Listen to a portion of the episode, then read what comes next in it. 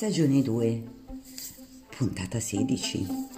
Buongiorno e benvenuti nel podcast Kanki e Love. Vivere con gioia e amore, naturopatia, i dintorni.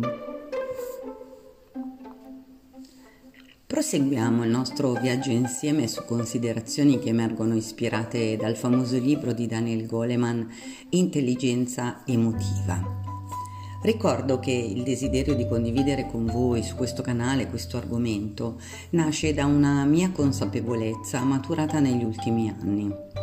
Per questo motivo ed anche per un approfondimento personale e professionale voglio fare insieme a voi questo percorso. E chissà che l'argomento stimoli ad un miglioramento, o meglio ancora un automiglioramento. Ben ritrovati dunque.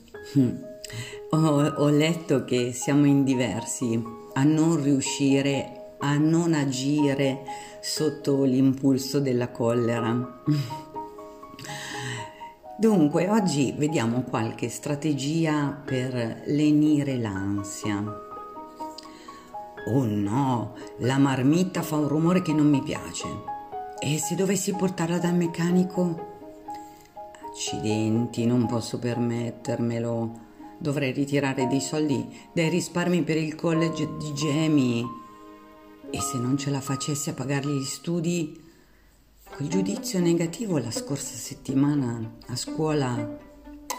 E se la sua media fosse troppo bassa e non riuscisse a entrare al college? Questo maledetto rumore della marmitta. Questo chiacchiericcio mentale, vi è noto? E così la mente agitata precipita in una spirale senza fine da melodramma di bassa lega, nella quale una serie di preoccupazioni porta alla successiva, senza tregua. Il passo che ho citato sopra è stato riportato da Elisabeth Roemer e Thomas Borkovec, entrambi psicologi della Pennsylvania State University, la cui ricerca sulla preoccupazione alla base di tutti i tipi di ansia ha elevato questo argomento, prima ritenuto appannaggio dei nevrotici, al rango di interesse scientifico. Naturalmente, finché la preoccupazione ha un ruolo positivo, tutto va bene. Meditando su un problema, ovvero impiegando un tipo di riflessione costruttiva simile alla preoccupazione, lo si può risolvere. In effetti, la reazione fisiologica che sta alla base della preoccupazione è la vigilanza nei confronti del potenziale pericolo. Una reazione che senza dubbio è stata essenziale ai fini della sopravvivenza nel corso dell'evoluzione. Quando la paura mette il cervello emozionale in uno stato di agitazione, parte dell'ansia che ne risulta serve a fissare l'attenzione sulla minaccia contingente, costringendo la mente a escogitare un modo per controllarla, ignorando temporaneamente qualunque altra cosa.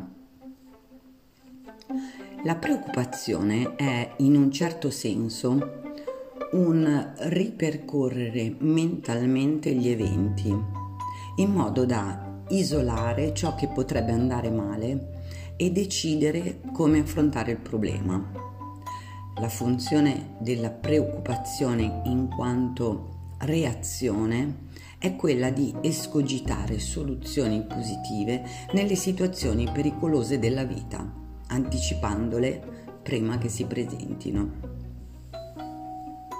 Il problema sorge nel caso in cui le preoccupazioni diventino croniche e ripetitive, nel caso insomma in cui continuino a riciclarsi all'infinito, senza mai far intravedere una soluzione positiva. Un'analisi attenta della preoccupazione cronica mostra che essa ha tutti gli attributi di un sequestro emozionale di bassa entità. Le preoccupazioni sembrano spuntare dal nulla, sono incontrollabili, generano un costante ribollire d'ansia, sono inaccessibili alla ragione e costringono l'individuo a considerare il problema da un'unica, inflessibile prospettiva. Quando questo ciclo di preoccupazione persiste e si intensifica, esso sfuma in veri e propri sequestri emozionali, ossia nei disturbi ansiosi, le fobie, ossessioni e compulsioni, attacchi di panico.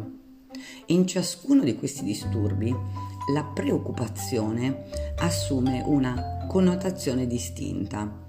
Nel paziente fobico le ansie si fissano sulla situazione oggetto della paura, in quello ossessivo sulla necessità di evitare una qualche calamità temuta. Nel caso degli attacchi di panico, infine, le preoccupazioni possono concentrarsi sulla paura di morire o sulla prospettiva stessa degli attacchi. In tutte queste condizioni, il comune denominatore è rappresentato dal fatto che la preoccupazione finisce per sfuggire a ogni controllo. Ad esempio, una donna che era in cura per un disturbo ossessivo-compulsivo eseguiva una serie di rituali che occupavano gran parte delle sue ore di veglia: docce di 45 minuti diverse volte al giorno, lavaggio delle mani per 5 minuti 20 o più volte al giorno. Ad esempio, non poteva sedersi se prima non aveva passato uno straccio imbevuto di alcol sul sedile per sterilizzarlo, né avrebbe mai toccato un bambino o un animale. Entrambi erano troppo sporchi.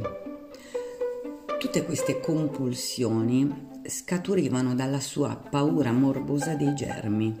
Temeva costantemente che, rinunciando al suo continuo lavare e sterilizzare, si sarebbe ammalata e sarebbe morta.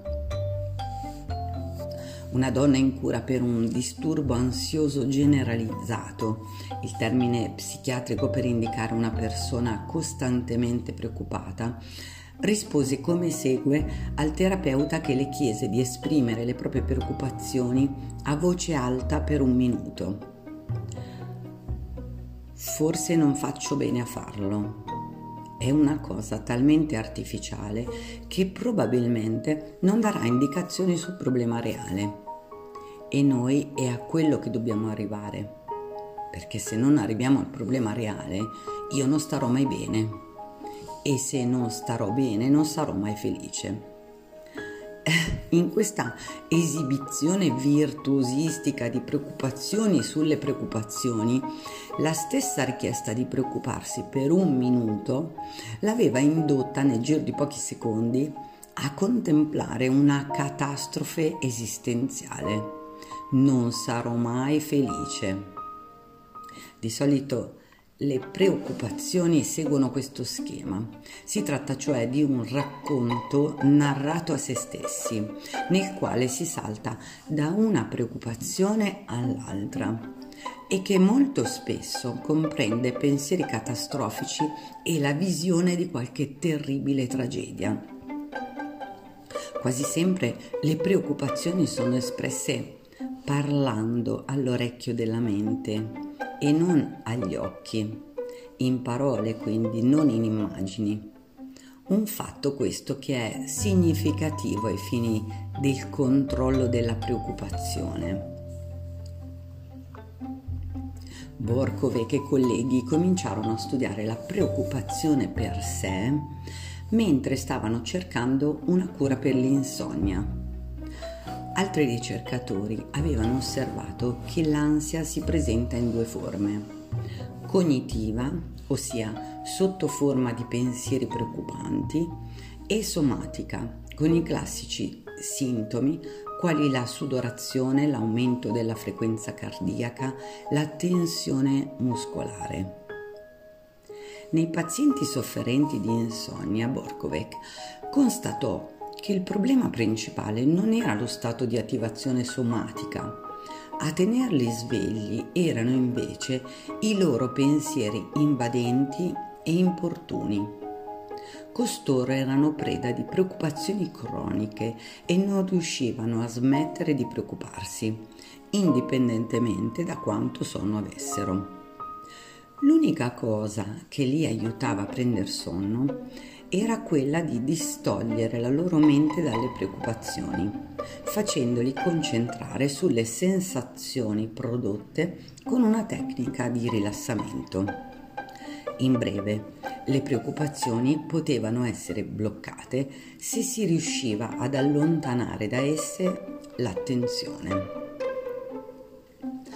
La maggior parte degli individui preoccupati, tuttavia, non sembra ricorrere a questa strategia. La ragione, secondo Borkovec, ha a che fare con la parziale gratificazione offerta dalla preoccupazione, che produce un potente effetto di rinforzo sull'abitudine. C'è, a quanto sembra, qualcosa di positivo nelle preoccupazioni. Esse sono un sistema per affrontare potenziali minacce, pericoli nei quali ci si potrebbe imbattere. La funzione della preoccupazione, quando essa serve al suo scopo, è quella di identificare mentalmente questi pericoli e di riflettere sulle strategie per affrontarli. Ma non sempre la preoccupazione esplica così bene la sua funzione. Di solito, soprattutto quando si tratta di preoccupazione cronica, essa non fa emergere nuove soluzioni e nuove prospettive. Invece di escogitare soluzioni per questi potenziali problemi, coloro che sono cronicamente afflitti dalle preoccupazioni solitamente si limitano a rimuginare sul pericolo, immergendosi a capofitto nel terrore associato a tali pensieri, senza riuscire a liberarsene. Queste persone si preoccupano per moltissime cose, la maggior parte delle quali non ha di fatto alcuna probabilità di verificarsi. Nella vita essi vedono il pericolo laddove gli altri non lo scorgono affatto. Ciò nonostante, questi pazienti raccontarono a Borkovec che il preoccuparsi li aiutava e che le loro preoccupazioni si autoperpetuavano in una spirale infinita di pensieri dominati dall'angoscia.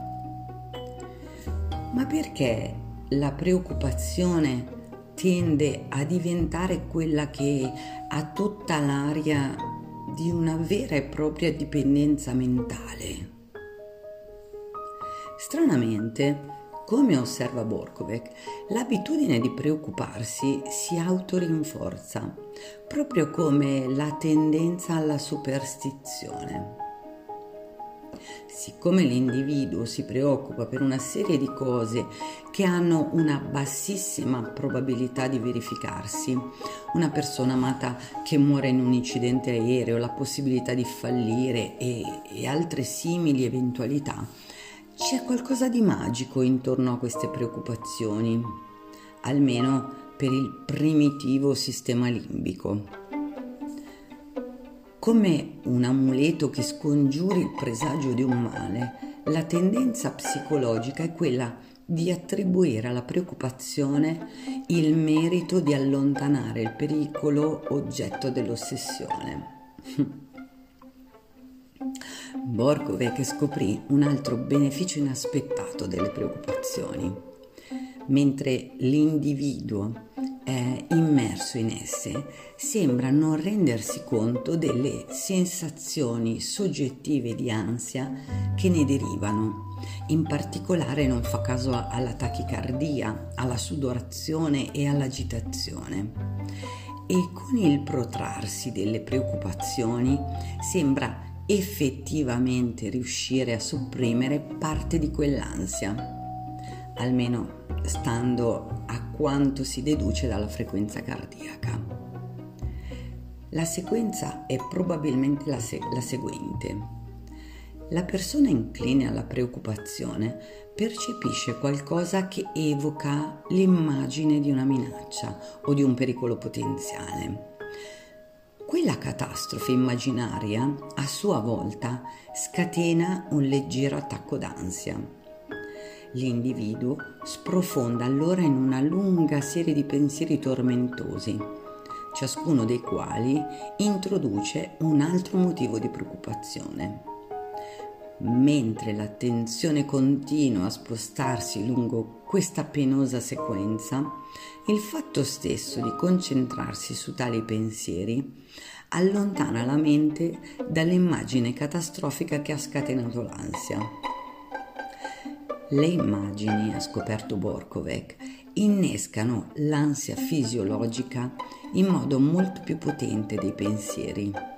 Pertanto, l'immersione nelle preoccupazioni che porta a escludere le immagini catastrofiche allevia in parte l'esperienza dell'ansia e in una certa misura la preoccupazione viene anche rinforzata come antidoto contro quella stessa ansia che ha suscitato. In breve, la preoccupazione cronica funziona positivamente solo per certi versi. Allevia un poco l'ansia, questo è vero, ma senza mai risolvere il problema. Se c'è una cosa che i pazienti cronicamente in preda alla preoccupazione non possono fare, è quella di seguire i consigli che spesso gli vengono impartiti. Smettila di preoccuparti, o peggio ancora, non preoccuparti. Dal momento che le preoccupazioni croniche sembrano essere episodi di leggera intensità innescati a livello dell'amigdala, si presentano spontaneamente e per la loro stessa natura, una volta comparse nella mente, vi persistono. Dopo molte sperimentazioni, però, Borkovec scoprì alcune semplici misure che possono aiutare a controllare l'inclinazione alla preoccupazione, anche quando essa si è instaurata da lunghissimo tempo. Il primo passo è l'autoconsapevolezza. Sta cioè nel riconoscere quanto prima gli episodi fonte di preoccupazione. L'ideale sarebbe di riuscire a coglierli non appena l'immagine catastrofica scatena il ciclo preoccupazione-ansia o al massimo subito dopo. Borkovec insegna questo approccio in primo luogo addestrando gli individui a monitorare gli stimoli che inducono l'ansia e soprattutto a identificare le situazioni e il flusso di pensieri e immagini che inducono la preoccupazione e le sensazioni fisiologiche associate all'ansia. Con la pratica, l'individuo riesce a identificare le preoccupazioni a uno stadio molto precoce. Egli impara anche le tecniche di rilassamento da applicare nel momento in cui avverte l'insorgere della preoccupazione e si esercita quotidianamente in modo da essere in grado di servirsene all'istante, quando ne avrà bisogno. Le tecniche di rilassamento però non bastano da sé. Questi pazienti devono anche mettere attivamente in discussione i pensieri che generano preoccupazione, altrimenti la spirale dell'ansia continuerà a ripresentarsi. Perciò il passo successivo è quello di assumere un atteggiamento critico verso i loro assunti. È molto probabile che l'evento temuto si verifichi? È necessariamente vero che esiste solo una o nessuna alternativa a lasciare che ciò accada? Si possono prendere delle misure efficaci al riguardo? È veramente utile indugiare all'infinito in questi stessi pensieri ansiosi? Ecco, questa combinazione di attenzione sui propri pensieri e di sano scetticismo agirebbe presumibilmente come un freno sull'attivazione neurale alla base di un leggero stato d'ansia. Probabilmente l'induzione attiva di tali pensieri può attivare il circuito che inibisce l'innesco della preoccupazione da parte del sistema limbico. Allo stesso tempo, l'induzione attiva di uno stato di rilassamento contrasta i segnali ansiogeni che il cervello emozionale sta inviando a tutto l'organismo. Borkovec sottolinea che queste strategie innescano un'attività mentale incompatibile con la preoccupazione. Quando si permette che un pensiero molesto si ripeta all'infinito senza metterlo in discussione, a poco il suo potere persuasivo aumenta. Quando invece lo si mette in discussione, contemplando tutta una gamma di punti di vista ugualmente plausibili, ci si vieta di considerarlo vero e di accettarlo ingenuamente. Questo metodo si è rivelato utile contro la preoccupazione cronica perfino in alcune persone in cui il disturbo era abbastanza serio da richiedere una diagnosi psichiatrica. Voi siete persone ansiose o che si preoccupano molto? E ho ancora una sorpresa per voi. A chi mi scriverà una mail a questo indirizzo kanki2020monica@gmail.com invierò gli esercizi per lo sviluppo della consapevolezza emotiva. Sono curiosa di sapere quali spunti, riflessioni, informazioni vi ho lasciato, se ve ne ho lasciati. Scrivetemelo nei commenti e grazie per avermi ascoltata fino alla fine. Volete aiutare questo podcast a crescere? Allora, pensate subito a un'amica o un amico a cui potrebbero interessare questi temi e invitateli ad iscriversi cliccando sulla campanella per condividere con loro questi contenuti. Vi invito inoltre a seguirmi sui miei canali social che trovate linkati in descrizione e lasciatemi un like di incoraggiamento. Su questo canale l'intento è la divulgazione di tecniche integrative per il vostro benessere. Se volete approfondire questi temi e rendere ancora più interessante questo podcast, scrivetemi le vostre domande a questa mail kanki2020monica@gmail.com. È importante per me conoscere i vostri punti di vista, così da potervi offrire puntate sempre più interessanti. La puntata 17 uscirà prestissimo. Gioia e amore sempre a voi.